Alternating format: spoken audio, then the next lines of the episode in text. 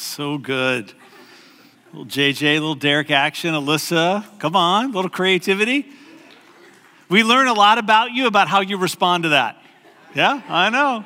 Some people are like, I thought this was a church, right? And other people are like, this is why I love this place. Right? I'm in the latter group of that, just so you know. Hey, a couple, I just want to do a couple of giveaways.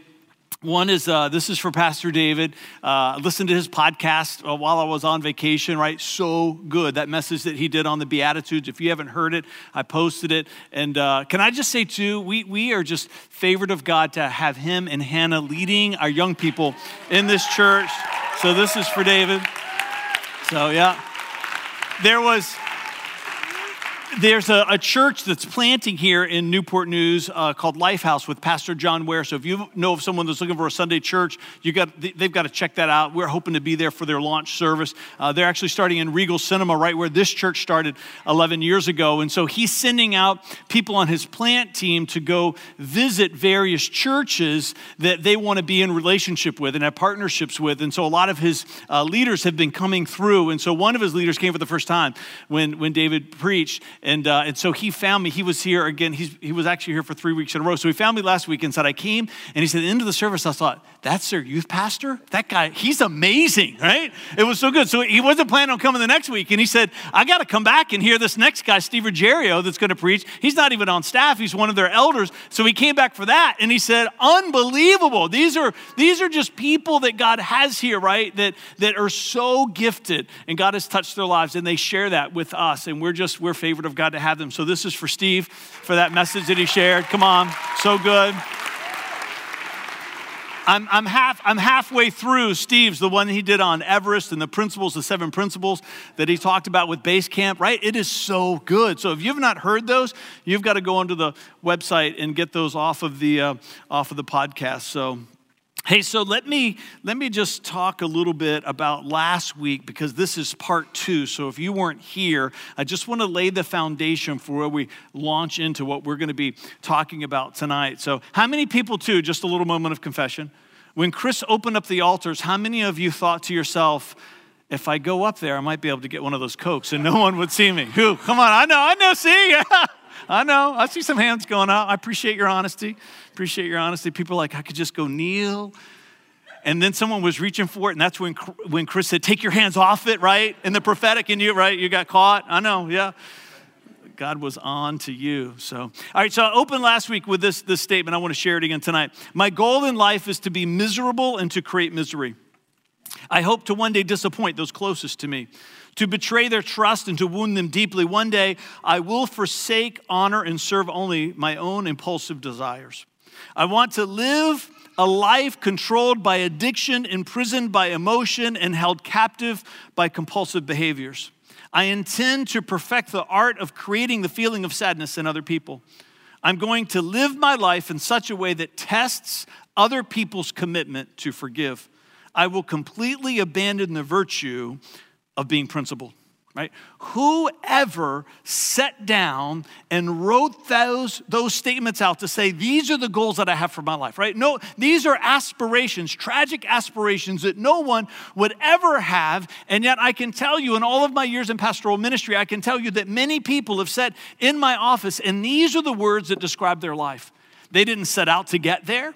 Their goal wasn't to become this person, to have these tragic circumstances, and yet this is exactly where their life has landed. It might be that you know people or you've known people and you've just thought, what happened to them? It seemed as though their life was all together, and then it was as though just in a moment their life was completely undone. How did they get there? This whole series that we're calling Let's Praxis is exploring different parts of our discipleship model. And one of the parts of our model is about 24 virtues that we believe really speak to the character of Christ that should be replicated in our lives.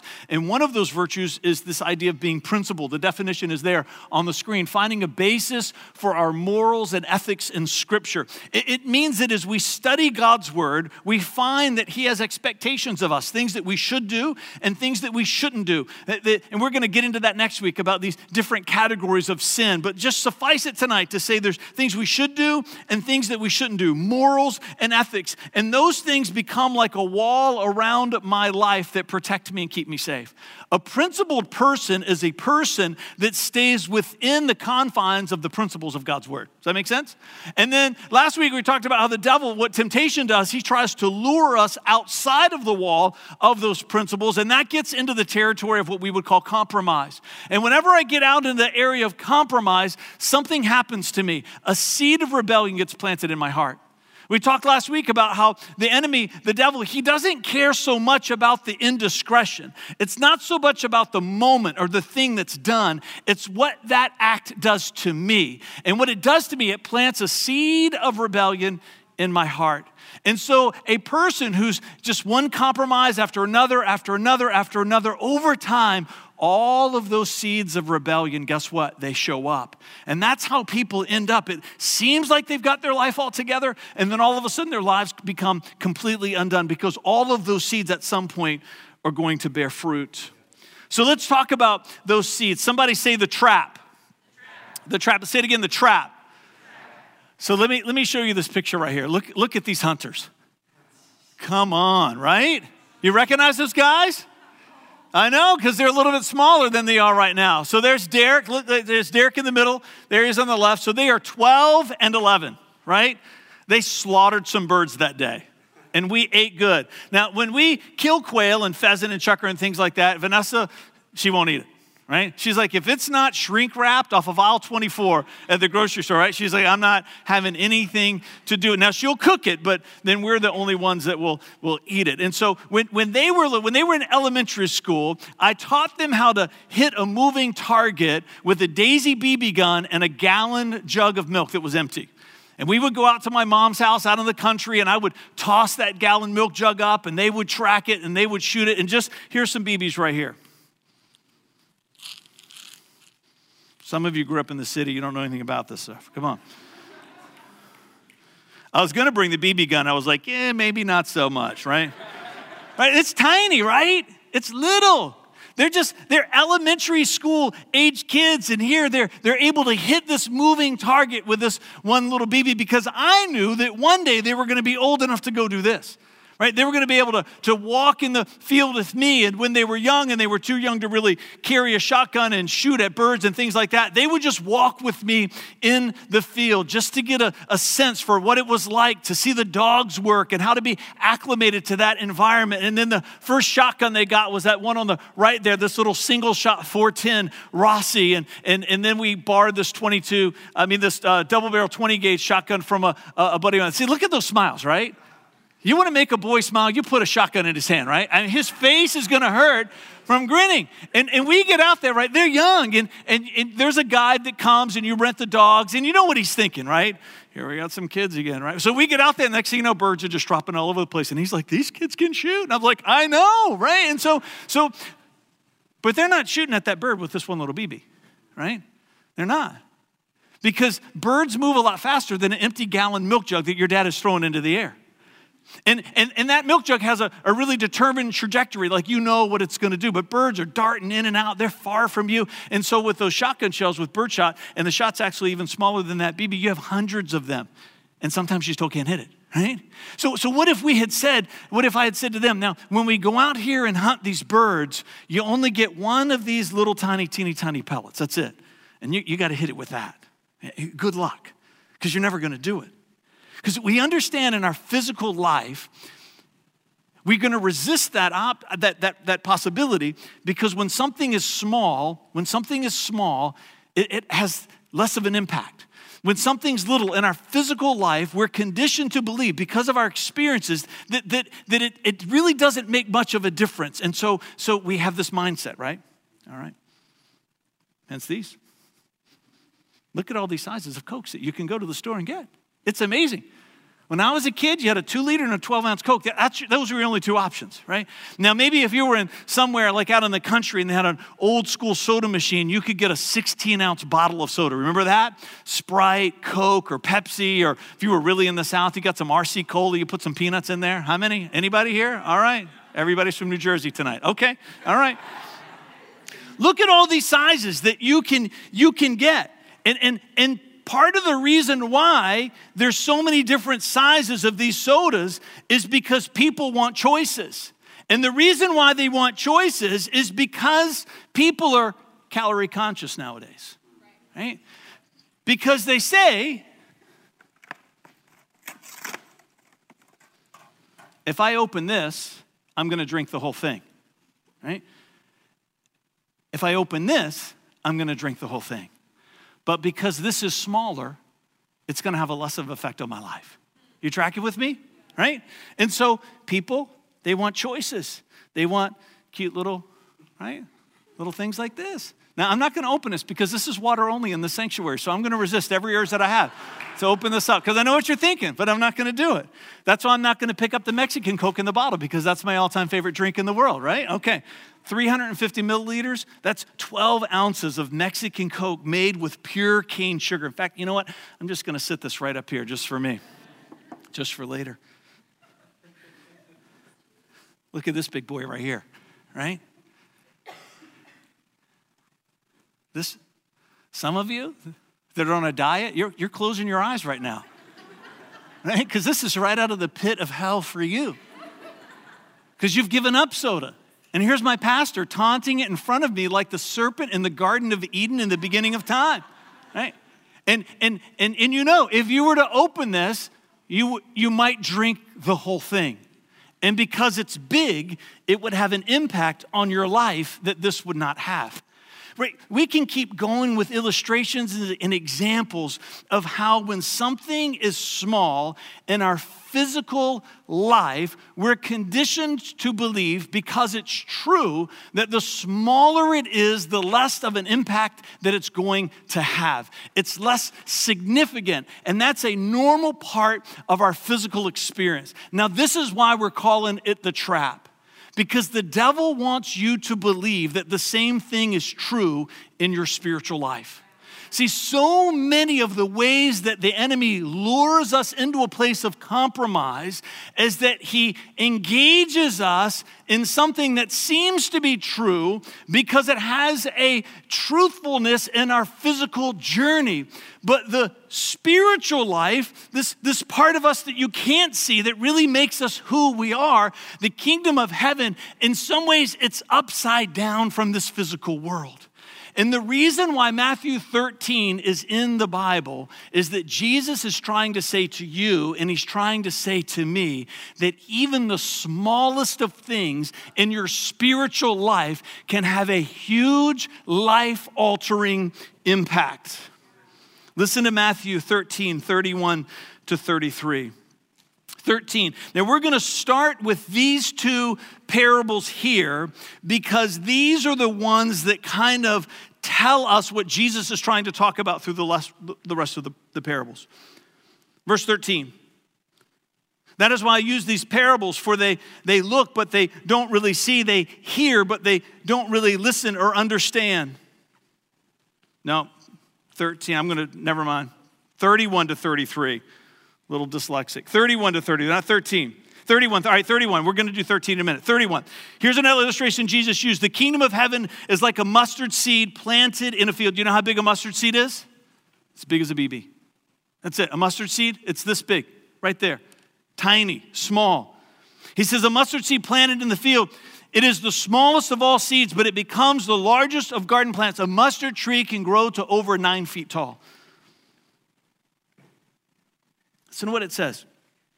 It birds come and make nests in its branches. What's that about? Jesus is saying when you begin to do things in your life, let things come into your life that don't belong, it has a way of attracting other things that shouldn't be there either. Verse 33, Jesus used this illustration. The kingdom of heaven is like the yeast that a woman used in making bread. Even though she puts only a little bit of yeast in the three measures of flour, it permeated every part of the dough. Jesus is saying to you, and he's saying to me, don't fall into the devil's trap. Don't fall into the trap of believing that with something small, it's insignificant. Don't, don't, small into, don't, don't fall into the trap of believing that just because it's little, because it, maybe it's a small indiscretion, that it, it's not really going to have an impact in your life. It's true with the BB, it's true with soda, it's not true with compromise. Every time I give in to temptation, a seed of rebellion is planted in my heart. And that seed, it might be little, but it's like a mustard seed and it might grow into a nine foot tall tree of ugliness that's going to attract all kinds of things that don't belong. And then the next thing you know, I'm the person whose life has now become undone with tragic circumstances, even though I never had tragic aspirations. That's the trap. So, what's the truth? Somebody say the truth. Now, this is just a side note in case you do a little homework and maybe you read through Matthew 13. This is where it was going back to verse 13, which I'm not going to read all of that, but I want to reference it. That in this chapter, Jesus talks a little bit about why he uses parables. And it can be a little bit confusing because when you read it, it almost seems like Jesus is saying he uses parables so some people can't understand what he's saying. And I would say that that's true to some degree, but there's a reason for that. It's not because he's callous. He uses parables so that people who are spiritually minded, it makes it easier for us to understand. But that same parable for the person who's not spiritually minded, where when you read in 1 Corinthians chapter 2, it talks about the difference between people who have the mind of Christ and don't have the mind of Christ. He uses these parables so for people that aren't spiritually minded, that it's harder for them to understand. And Jesus isn't being calloused, he's being gracious. And the reason why that's being gracious is because the Bible also teaches us that God holds us accountable for what we know. So God does not want to give us revelation before we're ready to be obedient to that revelation, because if He does, I'm accountable for it. So He's going to hide some things from us because we're not ready to walk in obedience. Because if we're not ready to walk in obedience, He doesn't want us to be judged by the knowledge that we're not ready to walk in. So he uses parables, right? It helps those who are spiritually minded and who God wants to bring revelation to, and then people who are not spiritually minded. It's, it's a sign of the grace of God. And then when you get to some of these verses, it, it, depends on the translation you use, it almost implies that, that, that because he's doing this, it says that they can't turn to be healed by him. And it's not because God doesn't want them to be healed, it's because they've chosen to plant these seeds of rebellion in their life to the point that they've rejected Christ completely. And because of that, they're outside of the healing that God is ready to bring to their hearts. So let's look at some of these parables. Because in these parables, we find the truth that gets us out of the trap. The planting parables. The planting parables. We're going to start reading in verse 18. All this is going to come out of Matthew 13. Verse 18 says, Now listen to the explanation of the parable of the farmer planting the seeds. It's just water, it's not Coke in there, I promise. The seed that fell on the footpath represents those who hear the message about the kingdom and don't understand it. We just talked about that. The evil one comes and snatches away the seed that was planted in their hearts because, see, he doesn't want good seed to get planted in the soul of your heart. The seed on the rocky soil represents those who hear the message and immediately receive it with joy, but since they don't have deep roots, they don't last long. They fall away as soon as they have problems or are persecuted for believing God's word. The seed that fell among the thorns represents those who hear God's word, but all too quickly the message is crowded out by the worries of this life and the lure of wealth, so no fruit is produced. Listen to what he says in 23. The seed that fell on good soil represents those who truly hear and understand God's word and produce a harvest of 30, 60, even 100 times as much that has been planted. Something that's small, something that's small, and our spiritual lives can make a big difference and have a major impact when we're thinking about our spiritual life, there are times when we have to abandon the reason of the physical realm. And this is part of sometimes of what Jesus is talking about when he says that to be a follower of Christ, we have to walk by faith and not by sight. And part of what he means there is that you've got to be willing to let go of things that you've seen that you've believed to be true of your natural experience and walk by faith, meaning that you've got to embrace some principles and truths that seem foreign to you. But the spiritual world and the physical world, they share some things, but mostly they're upside down from one another. And in my life as a devoted follower of Christ, the spiritual part of me, the spiritual part of you, the smallest of things can have the biggest of impacts. Listen to verse 24. Here's another story. Jesus told the kingdom of heaven is like a farmer who planted good seed in his field. But that night, as the workers slept, his, his enemy came and planted weeds among the wheat and then slipped away. And when the crop began to grow and produce grain, the weeds also grew. And the farmer's workers went to him and said, Sir, the field where you planted that good seed is full of weeds. Where did they come from? An enemy has done this, the farmer exclaimed. Should we pull out the weeds? They asked. No, he replied. You'll uproot the wheat if you do. Let both grow together until the harvest, and then I will tell the harvesters to sort out the weeds and tie them into bundles and burn them and to put them and to put the wheat in the barn. The smallest of things can grow into the biggest of circumstances.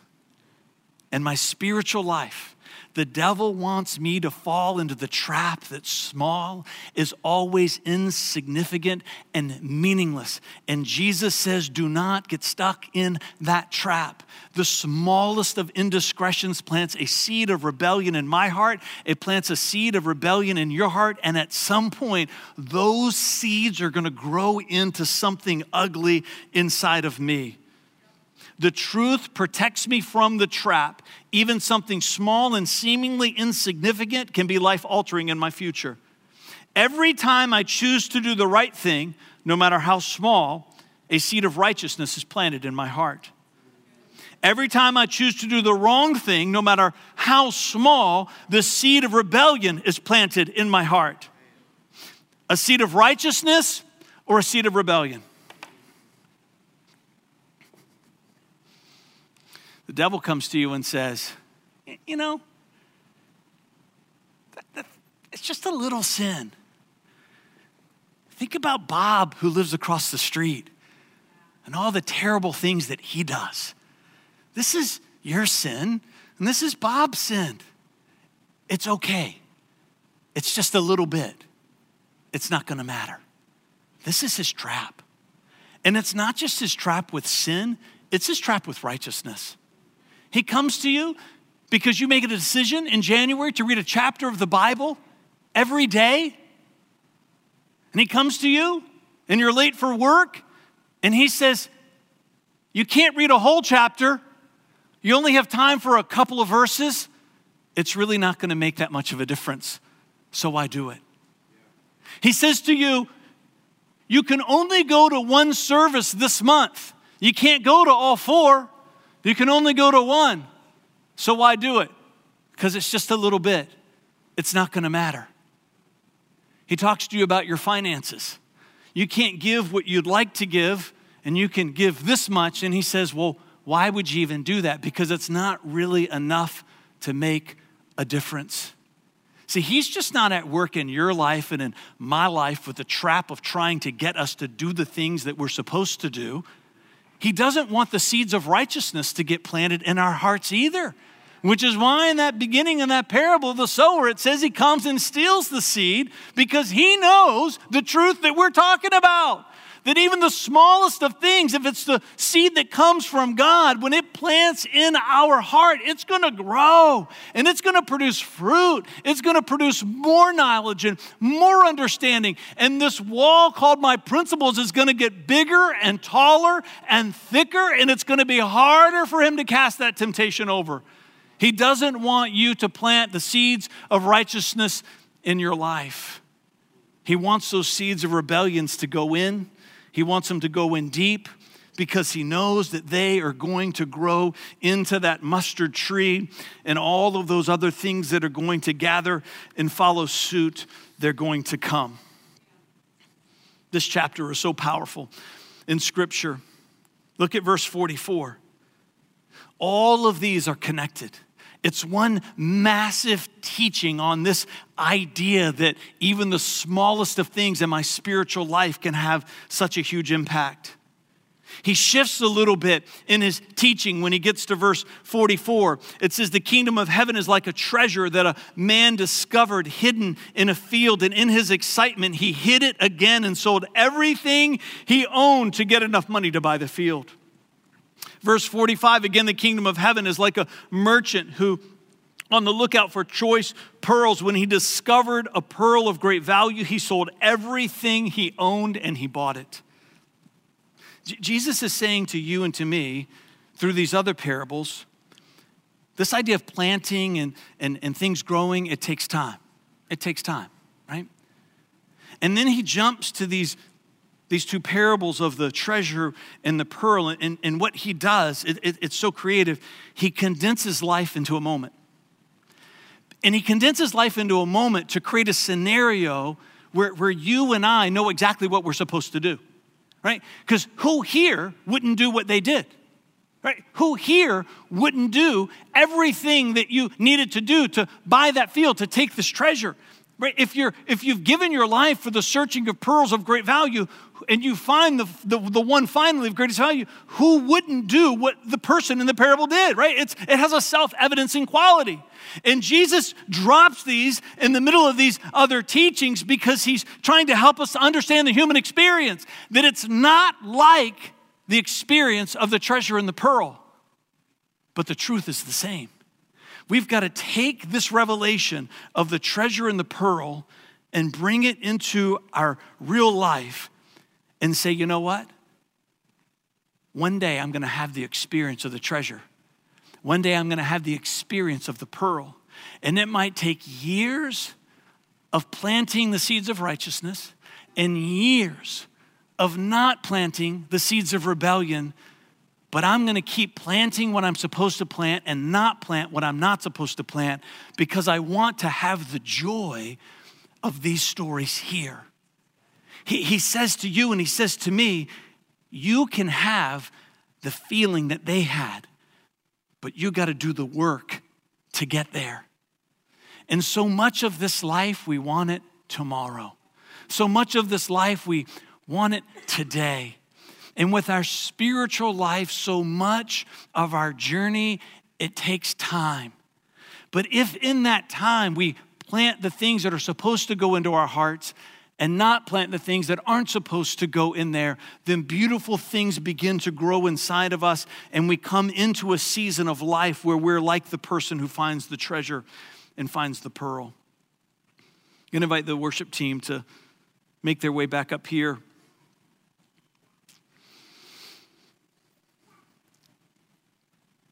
This chapter, I'm telling you what, it's so rich. He gets serious. He gets pretty weighty here at the end. Listen to what he says. Verse 47. It says, Again, the kingdom of heaven is like a fishing net that was thrown into the water and caught fish of every kind. And when the net was full, they dragged it up onto the shore and they sat down and they sorted the good fish into crates and they threw the bad ones away. That is the way it will be at the end of the world. The angels will come and separate the wicked people from the righteous throwing the wicked into the fiery furnace where there will be weeping and gnashing of teeth. And then he looks at all of us and says, Do you understand all these things? Right? That's a big question, isn't it? Because he's just taught a whole lot. But the essence of what he's teaching us at the end of the day is just a simple idea little things make a big difference in our spiritual journey the smallest moment of compromise, or even the most seemingly insignificant thing that is good that I must do. Which seed are you planting in your heart? What future do you want to have for yourself? Because the choices that I make and the choices that you make day in and day out determine the kind of seed that gets planted in me, and it's going to determine the kind of fruit that comes from my life. Do, do I want to be the tree where things that should not be gather? Or do I want to be the kind of tree that bears so much fruit that my life actually becomes a blessing to the people who are around me? Listen to this verse in Galatians 6, 7, and 10. Don't be misled. The Apostle Paul picking up on all of this, right? Inspired by the Holy Spirit. It's one message because it's one author. Don't be misled. You cannot mock the justice of God. You will always harvest what you plant. Those who live only to satisfy their own sinful nature will harvest decay and death from that sinful nature. But those who live to please the Spirit will harvest everlasting life from that Spirit. What's he talking about? He's talking about the kinds of seeds that you plant into your life seeds of rebellion, seeds of righteousness. They're all going to produce an incredible harvest that's going to determine the life that you live, the destiny that you reach. And one of these seeds, one of these seeds, is going to determine your eternity forever. Stand with me. There's only one thing that you can plant in your life that determines whether or not you're going to be in heaven or hell for all eternity. Just one thing. And it's a seed of, de- of a decision to make a vow of devotion to Christ. That's it. Just one thing. Just one thing. Your forever, your forever is dependent upon that one choice. For me, that was in December of 1990, and I was a young adult and living just outside of Richmond. And that's the day that I made a vow of devotion to Christ. And on that day, that decision got planted into the soil of my heart, and my forever was determined for me for all eternity. But between then and now and the rest of my life, I decide the direction that my life is going to go by the choices that I make by the seeds that I plant day in and day out and day in and day out. We're going to go back into this, this song, and there's people that are standing up here. And I'm just, I'm telling you, if you're here tonight, and as you look back into the story of your life, you cannot find a moment in time where you've made a vow of devotion to Christ. Find that moment tonight that decision deep into the soil of your heart so that you never have to wonder again for the rest of your life what's waiting for you after you breathe your last. And then when you make that decision tonight, make another decision that you're going to get involved in a church, whether it's here or somewhere so that you can walk with a community of people so that the principles that you need to discover can become the wall of protection around your life that you're desperate to find. So the seeds that get planted in your heart are only seeds that are going to produce the righteousness and the character of Christ. Father, we pray that tonight that we would be a people that get out of the trap and into the truth and the kind of seed that's getting planted deep into our hearts it's going to be the seed that has a righteous return. In Christ's name, come on, let's worship together.